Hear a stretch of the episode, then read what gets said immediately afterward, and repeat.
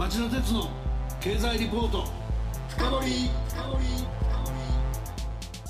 皆さんこんばんは。番組アンカー経済ジャーナリストの町田鉄です。今日も新型コロナウイルス感染症対策をして放送します。皆さんこんばんは。番組アシスタントの杉浦舞です。今夜の町田鉄の経済リポート深掘りは短期経済予測新型コロナだけじゃない上振れ要因と下振れ要因というタイトルでお送りします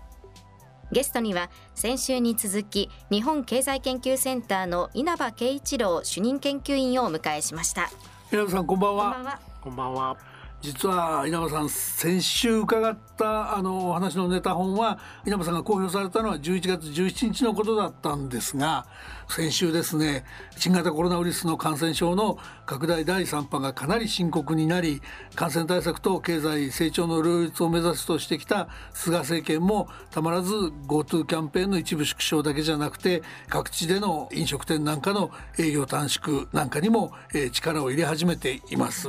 でこの番組は実は11月27日の午後収録してますんで限界はあるんですがそれでもちょっと無理をお願いして今夜は稲葉さんに最新の予測をしてもらおうと思ってます。稲葉さんちょっと無茶な要求で恐縮ですが今夜も一つよろしくお願いします。よろしくお願いします。それでは CM の後町田さんにじっくりインタビューしてもらいましょう。この番組はエネルギーを新しい時代へ JERA がお送りします。こんばんはミスター JERA です金曜23時皆さんいかがお過ごしですか？え私ですか？私は今トレーディングを行っています。どういうことかって？実は私 JERA は火力発電によって日本の電気の約3分の1を作っている会社なんです。でもそれだけではないんです。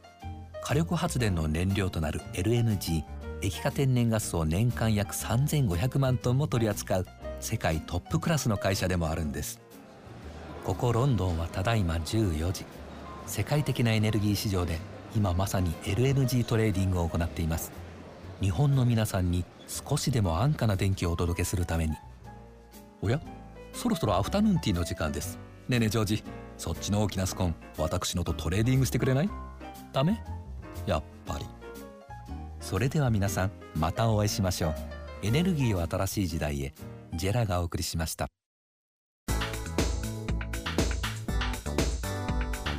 町田徹の経済リポート深掘り。インタビューの前に稲葉さんのプロフィールを簡単にご紹介します。稲葉さんは1998年に東京大学経済学部を卒業。日本銀行に入行されました。2008年にロンドン大学で経済学博士号を取得。金融庁や OECD 経済開発協力機構に出向された経験もあります。今年6月から日本経済研究センターの主任研究員に就かれました。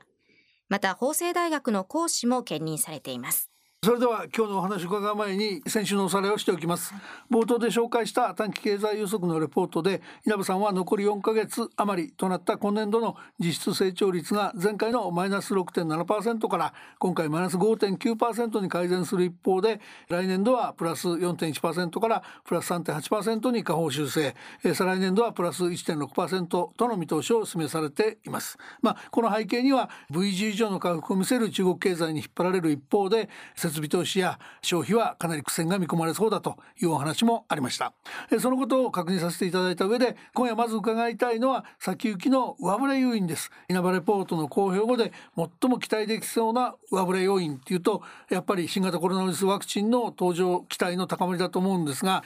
稲葉さんどのように見ておられますか？はい。先週お話した通り私の景気予測は来年度入り後我が国では新規感染者数の沈静化やワクチン入手のめどが立つといった何らかの理由によって新型コロナウイルスに対する警戒モードがはっきりと低下し始めるという前提を置いています。ワクチン開発の進展に関する最近の良いニュースはこの前提通りのものでありまして大歓迎です。その上でワクチンについては2つの心配事があります。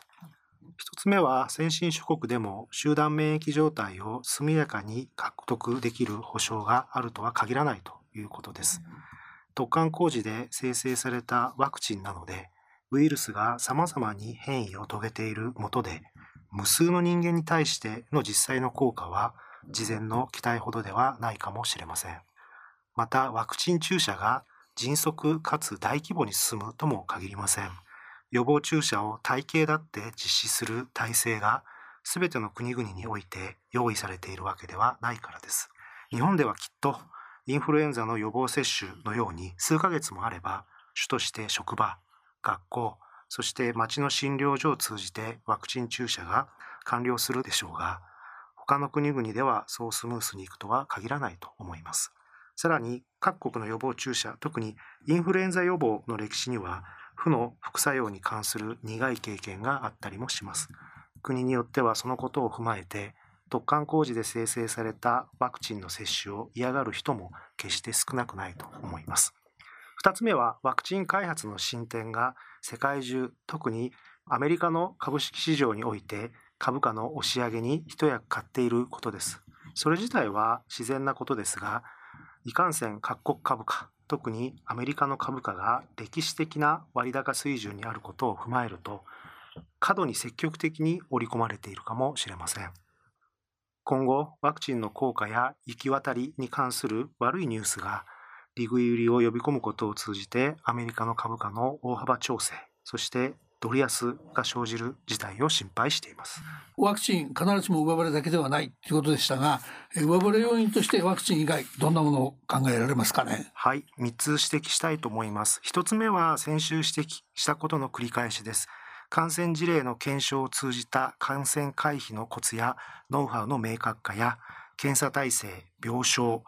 隔離施設の増強です。これらが現実のものとなれば、人々の間で適切な感染予防を行いながらの外出、そして消費が促されます。2つ目は第3次補正予算です。来年、通常国会が開かれて、来年度の本予算のほかに、今年度の第3次補正予算が審議加速されます、はい、今回の景気予測はそれを全く勘案していません。第3次補正予算では財源としては今年度における予備費の余りである7兆円を利用しながらまた使い道としてはおそらく来年度予算の概算要求において事項要求となっているものの具体化を組み入れながら事業規模としては数十兆円になると思います。その3、4割は景気押し上げ効果を発揮するいわゆる真水となるでしょう。3つ目は菅政権が進める行政手続きのデジタル化です。これが民間部門において IT 関連の設備投資を刺激することになれば上振れ要因となります。行政手続きのデジタル化は個人や企業の利便性を高めます、はい、またそれは民間部門でのデジタル化の動きと連携できると経済社会全体で見た時の利益が大きくなります。すなわちデジタル化が人々の生活を向上させたり、あるいは価値観や枠組みを抜本的に改めたりするといったデジタルトランスフォーメーション、うん、DX を期待できるのです。ただし DX の実現には様々な、そして解決に時間を要する課題があります。異なる分野でのデータ共有を進める必要があるのですが、このことは同時に個人情報を保護する新たな仕組みを求めます。さらにデータの改ざんを防止する技術の開発、IT 人材の育成、経営陣の意識改革、既存の情報システムの手直しといった課題もあります。そうですね。一方で稲葉さんがおっしゃっていたその感染回避のコツみたいなお話っていうのは、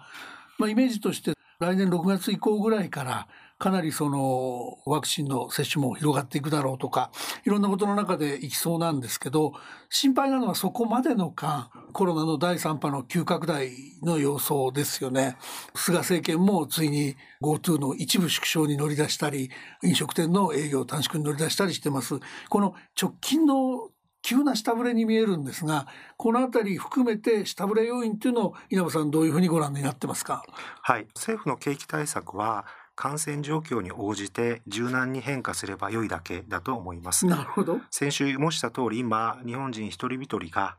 感染予防の面で理知的かつ合理的に行動し判断することが問われています。GoTo 事業の有無にかかわらず旅行や外食を行う際にはその地域の感染状況やホテル飲食店の衛生管理を踏まえて各自が適切に訪問先を選択したり人数や立ち振る舞いを変更したり、さらには取りやめを決断すべきです。日本人の理知的かつ合理的な行動力と判断力を前提にすると、短期的に必要な経済対策は感染予防策を向上させることによって社会経済活動の落ち込みを回避することです。この点、先ほど申した通り、感染事例の検証を通じた感染回避のコツやノウハウの明確化、周知や検査体制、病床、隔離施設の増強は早期実行が望まれる有益な施策だと思います。また長期的に見ると将来への期待を崩壊させないことが重要な景気対策です。コロナ禍にあっても経済成長の基盤が弱体化することは防止しないといけません。経済成長の基盤には鉄道や航空といった社会的なインフラ、そして金融、医療、教育といった制度資本が含まれます。コロナ禍でもこうした成長基盤が安定的に稼働するよう重要な担い手を対象にエクイティ支援策や秩序だった破綻処理策からなる緊急時対応パッケージを早急に準備すべきだと思います。また、人的資本の質も成長基盤の一角ですから、雇用対策や貧困対策も重要です。コロナ禍において、非正規雇用の増大、就職難民の増加、失業の長期化、子どもの貧困問題の深刻化が進むと近い将来の人的資本は劣化してしまいます。ちょっとそういう意味で言うと後手に回ってる印象もあるんですが、あともう一つ、オリンピックですね。開催か不開催かの見通しを聞くっていうのもちょっと違うかもしれませんけど、まあ、両方の場合の経済の影響を中心にどういうふうにご覧になってるか聞かせてください。はい。今回の景気見通しでは、21年度以降について、我が国では新規感染者数の沈静化やワクチン入手のめどが立つといった何らかの理由によって新型コロナウイルスに対する警戒モードがはっきりと低下し始めるという前提を置いていますので夏場にオリンピック・パラリンピックは開催されると見込んでいます。とはいえフルスペックでの開催を見込むことはさすがに現実的ではないあるいは非常識かと思います。7から8月にオリンピック・パラリンピック要員によって60万人の訪日客があると予想しています。外国人が我が国で行う飲食や宿泊は観光関連サービスの輸出となります。2019年度訪日外国人客は2800万人でした。60万人の場合は1100億円となる計算です。60万人が来日しない場合、GDP 全体を押し下げる効果は微小なものです。もっとも、オリンピック・パラリンピック開催によりお祭り気分から日本人による旅行や飲食が刺激される効果はいくばっかはあるでしょう。ですから、オリンピック・パラリンピックを開催しないことの負の経済効果を完全に無視することもできません。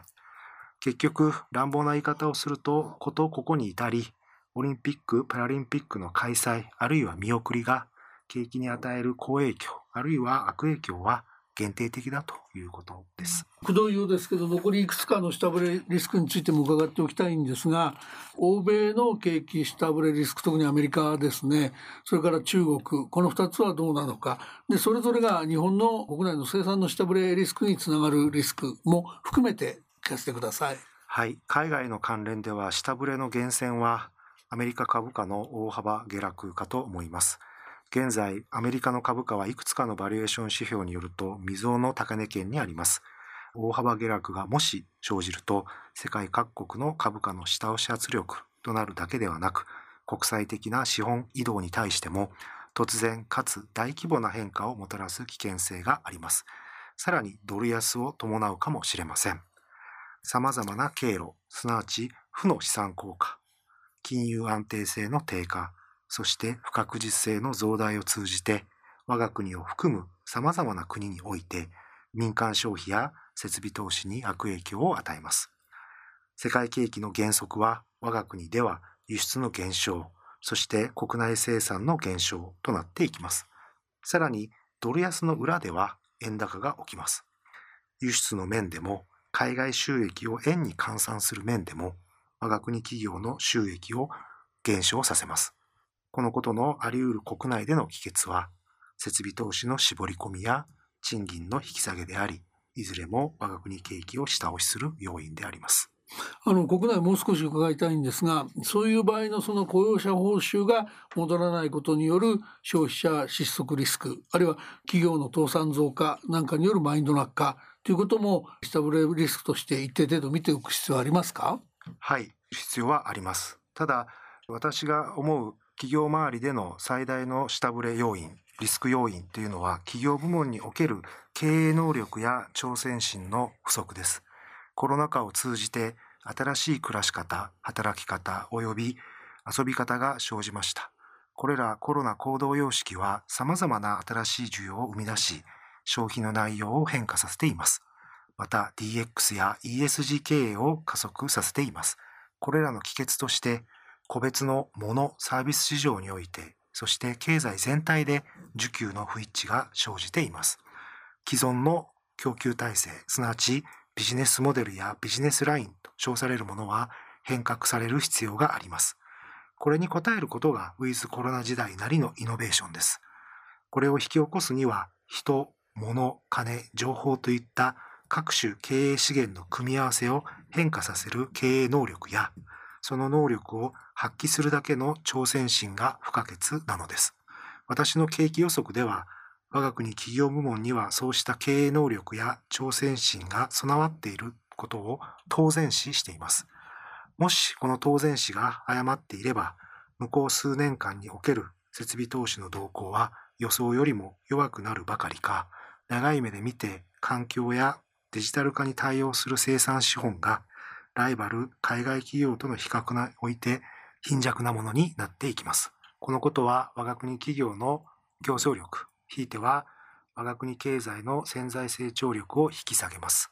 これまでのところ、我が国における設備投資の回復は、感染状況が我が国よりもかなり悪い米国や西ヨーロッパに比べてとても弱く、また遅いです。少し心配になります。あの、その部分は本当番組聞いてる経営者の方々、知った激励と受け止めて頑張ってほしい感じがすごくしますね。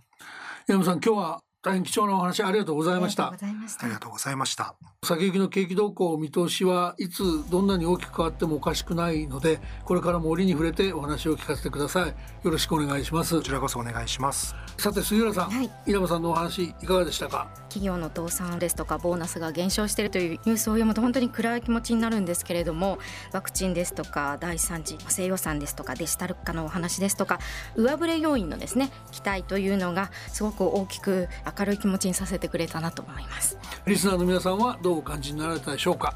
来週は今日の稲葉さんのお話の中にもありましたが DX の一つとして個人データ市場健康医療アドバイスだけで200億円規模にというタイトルで日本経済研究センターの小津敦主任研究員にインタビューします。広告に個人情報を活用して巨大企業に成長した Google のような成功の種がここにはあるというお話も聞けるかもしれませんね、うん、最後に皆さんにお知らせです。この番組を含め町田さんが出演している3つの番組を合わせた公式ツイッターが誕生しました。町田鉄の深堀三兄弟で検索してぜひフォローしてください。それでは来週金曜夕方4時の町田鉄の経済ニュースカウントダウンからスタートする3つの番組でお耳にかかりましょう。それではまた来週。この番組はエネルギーを新しい時代へジェラがお送りしました。